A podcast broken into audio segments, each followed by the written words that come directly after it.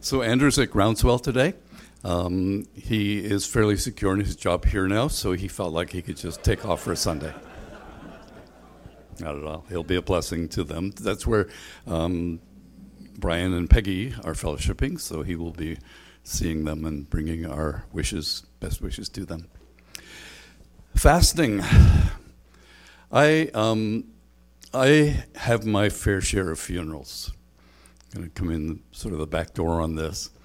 There was a time when in Toronto um, we had two funerals a week for three months straight. So it was an aging congregation. We didn't know who would die, but we knew that two people would die every week. And so I was at the local funeral home a couple of days every week. One day, the funeral director said, Hey, Ian, um, if you ever need a ride to like a Jays game, um, just give me a call. And I said, what do you mean? He said, Well, we'll, we'll, we'll send you a car. I said, Like the hearse? he said, No, no, no, the family car. We'll send you the family car. Because I get to have so many funerals, I get to think about death and I get to think about the body of a person that has died. It's a little bit morbid, but we got into this job for those sorts of reasons. And almost every funeral, I will say to people, Do you have the sense um, when you look in the mirror that you're looking out of your body?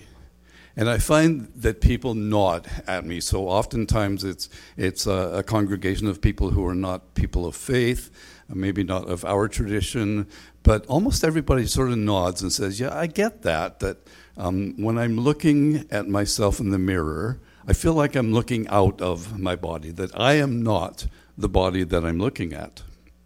So, I, I, want to talk this morning a little bit about the body, because when we get to the topic of fasting, we're talking about something very physical, something very present to us, which is our existence in a body. And so, before we understand how fasting fits into our spirituality, let's talk about what we understand about the body. What do we think the body is? How long do we think the body exists, and that sort of thing? So let me pull this a little bit closer. And I want to talk to you about um, two ways that we might understand our relationship to the body.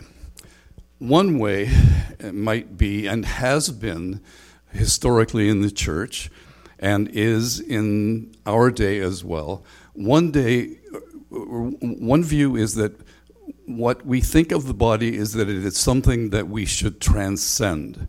So there was in the early centuries the the Gnostic dualism heresy that basically believed that all matter is evil and only spirit is good. So if matter is evil, the thing we should try to do as far as the body is concerned is transcend the body. We, we should dismiss the body in some way or other. And if we go to a second view, the second view is that we would think of um, our opportunity to transform the body. The first is a Greek idea, and the second is a Hebrew idea. The second is a more biblical idea. So, in the first one, when we think about transcending the body, we may think about going up or we may think about going down in a sense. Um, Stoicism and Epicureanism are two sort of Gnostic, dualistic views, and just don't worry so much about the terms. But the Stoics try to um, be the best, most principled person that they can be, and that their existence in the body is only um, to serve them as a vehicle for doing honorable things. Epicureans, on the other hand, will say what matters in the body is that we enjoy ourselves. And so you remember Epicurean delights, that sort of idea. And the Epicureans are saying, yeah, the body is not permanent, the body is not here forever. So we will just use it and um, see our existence in the body to be for our own pleasure, our enjoyment. On the other hand, the Hebrew idea is that the body is not something um, that ends, but it is actually something that, that, that transcends time in this sense, and that as we transcend time, we move past the actual physical life in the body, and there is a continuity in the Christian faith that says bodily existence is not temporary, but bodily existence is forever. And that marks us as different um, than other philosophies and approaches to life. If we really understand that this body will continue. So we say things that sound strange and sound religious when we bury a person and we say, So we, we commend this body to the earth whence it came, in the sure and certain hope of the resurrection of the dead. And we say that every time we leave a body in the ground. We talk about the fact that we are sowing a seed into the ground, and that when a farmer sows a seed, it's because that seed will die and will grow into something new. So the Christian faith is not a faith that says there's some spirituality that is apart from our bodily existence. Our spirituality is body bound, it is body oriented. So when we go into the New Testament, um, we ask questions of ourselves well, what do we do as far as our bodies are concerned? And we want to get all the way around to why would I ever fast? I mean, what kind of spirituality is it that would require me to fast? Um, is that a Greek idea or is it a Hebrew idea or, or what does it mean? He, Romans 12 is kind of Paul's perfect application of his enormous theology of sin and the body and, its flesh um, in the New Testament. And Romans 12, verses 1 and 2, you're very familiar with it, I'm sure. Paul says this Therefore, I urge you, brethren, by the mercies of God, to present your bodies a living and holy sacrifice, acceptable to God, which is your spiritual service of worship. And do not be conformed to this world, but be transformed by the renewing of your mind, so that you may prove what is the will of God is, that which is good and acceptable and perfect. Now, when uh, I've, I've told you before, when my dad was a pastor, and um, I, I decided to be a different pastor than he was, and I ended up being the same kind of pastor he was. So, one thing he always said, and it just drove me crazy, he would say, When you see the word therefore in the Bible, you ask yourself the question, What's it there for? And you go, That stuff that is so corny. And then I find myself saying, When you see the word therefore, you should ask yourself, What's it there for? So, therefore is a pivot word in Paul's theology, in Paul's letter. And what he says if, if, if, if we don't understand the theology of it, and if we don't understand how it is that we're anxious to apply a Christian view of bodily existence, uh, we'll miss the point here. So, what does he actually say? So he says, Therefore, I urge you, brethren, by the mercies of God, to present your bodies a living, holy sacrifice. That's a contradiction in terms. And he's using it very deliberately, right? How, how can you have a living, holy sacrifice? If it's living, how could it be a sacrifice? If it's a sacrifice, how could it be living? So, what is he talking about? He says, This is the way that you can worship God. And then he says, Now, the way to go about that is to have your mind renewed. And what we're wanting to do as we even think about the disciplines of the Christian life, we're wanting to know how can we have our minds renewed? How can we live into a new way of thinking, a new way of understanding? But when Paul uses the word therefore, if you were to open up your Bible and go back page after page and ask yourself, well, what is it there for? Like, what does this follow? you will find that there are several chapters that don't really seem to answer that question. They don't seem to be the reason for the therefore. There's a little um, sort of interruption in his thought about Israel and what he understands about Israel, and you still have to keep going back to find out, well, wh- what's it there for? So when I ask that question, what I find myself talking about is Romans chapter 6. And we won't go through this sort of word by word, but this is a wonderful passage where Paul really explains how he understands the physical existence or the bodily existence of followers of Jesus. So here's what he's saying, and he says, Because this is true, I want you to worship God with your bodies. They'll be a living sacrifice as you live into the truth of what I've taught you in chapter 6. Here's what he says What shall we say then? Are we to continue in sin so that grace may increase? And then Paul has this little phrase that he uses a lot of times as me genoito in, in Greek. It means not on your life, never, don't even think about, may it never be. So what he's doing, he's setting up a straw man, which is not fair. Uh, like you want to say, Paul, we didn't say that. And he says, yeah, yeah, I know, but you're thinking it, right? So he says, should we continue in sin so grace can abound? No, don't be ridiculous. Well, why would we even think that?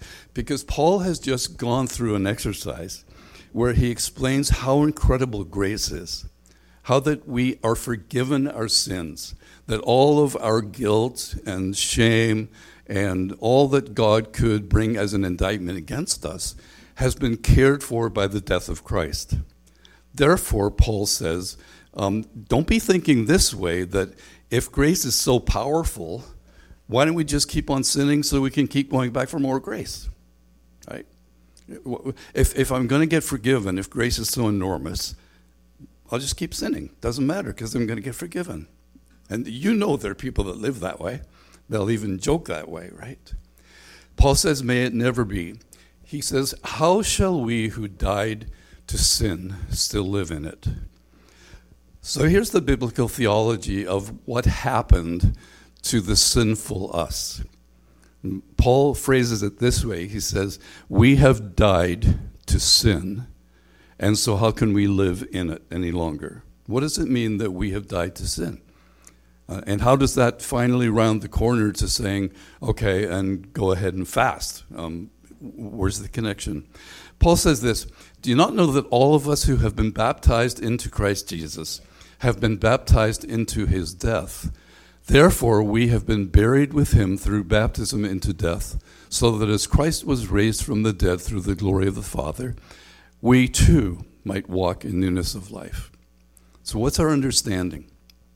Our understanding, um, which we live out in a dramatic form with baptism, is that when we um, come to know Christ, we are understood to have been dead with him and buried with him and raised with him. That mystically, there's something that happens by which God assigns uh, our faith in Christ um, as a way that we participate in his actual death, burial, and resurrection. So, if that is spiritually true, Paul says, live into that powerfully. Don't keep sinning because you should not let sin have any power over you. You have been um, completely crucified to sin. You've, you've, you've died a death to sin. And when you were buried by baptism or by the confession of your belief in Jesus, you were also given newness of life. So live that way instead of living a sinful life saying, it's okay because there's grace abounding. There's always more grace and forgiveness. So he says, if Christ, Christ was raised from the dead by the glory of the Father, so that we too might walk in newness of life, because if we've been united with him in the likeness of his death, certainly we shall also be in the likeness of his resurrection, knowing this, that our old self was crucified with him. Now it gets tricky to try to understand what the theological meaning is of all of this, but, but it is Paul's um, theology of sin and salvation out of which he encourages us to live a certain kind of a life. When we came to know Christ, um, we died to ourselves. So um, there's a verse that says, If anyone is in Christ, he is a new creation. The old is gone, the new has come. So that's a clear statement that Paul himself makes in 2 Corinthians. If anyone has died in Christ, um, then we, we can count on the fact that there's a new life that is Ours not um, potentially, but it is actually ours actually. That we have actually been changed. So something happened in me and in you when we came to be new creations in Christ. Our desires, our sinful desires, were actually um, immobilized. They were actually thwarted by what Christ has done, and to the extent that we live into the truth of that. So the thing to ask is not the question, um, should I do that thing that I'm being tempted to do? The proper question is, do I want to do that thing that I think I want to do? And the actual biblical answer is no. Now, we think we want to sin, right? We, we think we want to be angry. We think we want to, whatever it is. And we think that the Christian life is defying that and denying it. But the Christian life is a life in which we discover that we don't want to do that thing, or we don't want to live that way. I don't want to cut that guy off, even though everything in me tells me I do want to cut that guy off. So, what is, what is that all about? What has happened? So, Paul says the death of Christ was so powerful that you entered into its absolute effect when you trusted Christ. That means that you are not a sinful person at the core of your being anymore. You are a forgiven person whose nature truly is the nature of Christ. And in a situation like ours here, we might say, yeah, yeah. So theologically, that seems to make sense, but practically, it doesn't. We do want to sin. We do want to do bad things. We do want to do wrong things. We do want to, to do excessive things. So, why is that? Well, the beginning of the truth in the answer is to say, discover that you actually don't want to because you've died to that and you have new desires. How do you sort of make those new desires come to the surface? How do you make those new desires come to be true in you? So that's where Paul connects Romans 6 over to his therefore in Romans 12. And he says, So what I want you to do is actually and actively commit your body as a living sacrifice. So that in this long stretch of chapters in Romans, he will say, Stop presenting yourselves to sin. Stop, you know, dabbling in sin. Make choices that have to do with your mind having been renewed but that have to do with that which is true according to what God has done for you in Christ in recreating you into a brand new creature, into someone with new desires. So his application is in Romans 12 and says, here's the way you should live. You should uh, commit yourself to you, your bodies being given to him as living sacrifices. Now, how do we round the corner and say, well, so, what does fasting have to do with that? The, um, the nub of the teaching of Paul's victorious living understandings is that we understand the truth and we understand the power of the truth, and then we enact behaviors that are true to what is true about us. How do we do that? Gracie Fields, long ago, sang a song. And someone told me about that song years ago as a way to explain how I understood the victorious Christian life. The words of the song are simply this He's dead, but he won't lie down. It's a weird song. It just goes over and over. He's dead, but he won't lie down. He's dead, but he won't lie down. He's dead, but he won't lie down. Sometimes the truth and insights of Scripture are, are basically understood with a simple idea. Here's the simple idea of Romans 6 and Romans 12 and fasting. As far as our sinful lives are concerned, we're dead. But the truth is, we won't lie down. I'm dead, but I won't lie down. How am I going to help my sinful flesh to lie down? That's where the disciplines, I think, come in. What is fasting? Fasting is taking charge of my physical life to the extent that I am absolutely in control of my desires. where my true desires are awakened, where my true desires are, are, are encouraged along.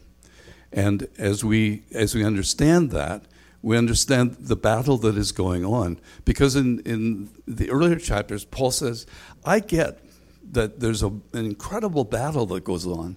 And, and I have that battle. And theologians try to figure out did, was Paul writing that stuff before he was a follower of Christ or after or what?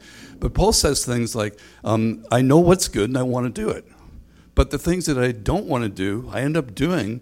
The things that I all I and he ends up by saying, "Wretched person that I am, who's going to deliver me from this body of flesh?" And Paul's theology in Romans six is that this this body of sin is is the attachment that there is between my flesh and the sinful world in which I live. So I am being triggered all the time, and it's there's an old program that is still running even though it's broken and has been abandoned, it somehow gets kicking in to my life. And what used to stimulate sin tries to do it again.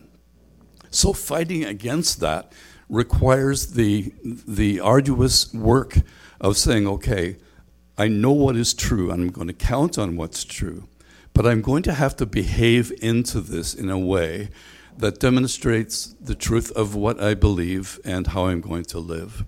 So, saying no to the body in, in the matter of food is training the body to say no because it's in my nature now to say no. But I will train my body to say no by stopping doing things that remind me of an old system that promises to me the ongoing still satisfaction of things that the old self knew and, and fed on. Um, but if we just say, well, we know this is true, how are we going to stop living as though we're being controlled by this old, this old system? And I think that's where, rounding the corner, we kind of get back to the question of fasting. Why, why would anybody ever fast? Well, if we're serious about taking control of the body, which is still reaching back to an old program that is promising to satisfy us, and we know it doesn't, and we need the new desires to kick in, um, maybe we need to say something about that means that we will do things that are hard to do to get the better result based on the true facts of what Christ has done for us on the cross. He's dead but he won't lie down. So if he's dead, that's good. How can we make him lie down? Fasting, maybe. A disciplined life, saying no. Um, getting the clarity that comes with that sort of practice. Maybe in a while into that, I can look back and say, you know what? That was the key. I was dead, but I wouldn't lie down. But when I took control and did lie down, I've moved into a new sort of a phase. Hard ideas that I think we need to try to grapple with, and we will come back to them uh, again during this, this series. But the question is why would anyone fast? Well, because there's stuff that has been going on in our lives related to our bodies that we need to pay attention to and move past into more victorious living. Why don't we pray about it? Father, help us to grapple with th- this um, hard idea of a body that actually is going to be thoroughly transformed someday, and a body that we will actually live in forever and ever and ever, and an existence, a consciousness that is, is a bodily consciousness. Um, give us a taste of that by helping us to live victoriously in the body while we're in the body here. Help us, Father, to know that we have died to sin, that the death of Christ was enough, and help us then to live into the truth of that death and to live His life, uh, which is really our life to, to claim and to own. Help us, Father, to know how disciplines can be. Uh, keys to, to turn the lock of truth in our lives. Help us to have minds that are renewed to understand the truth of your word and help us to have the faith uh, to step into and live into the things that you show us by your Spirit. In Jesus' name, amen.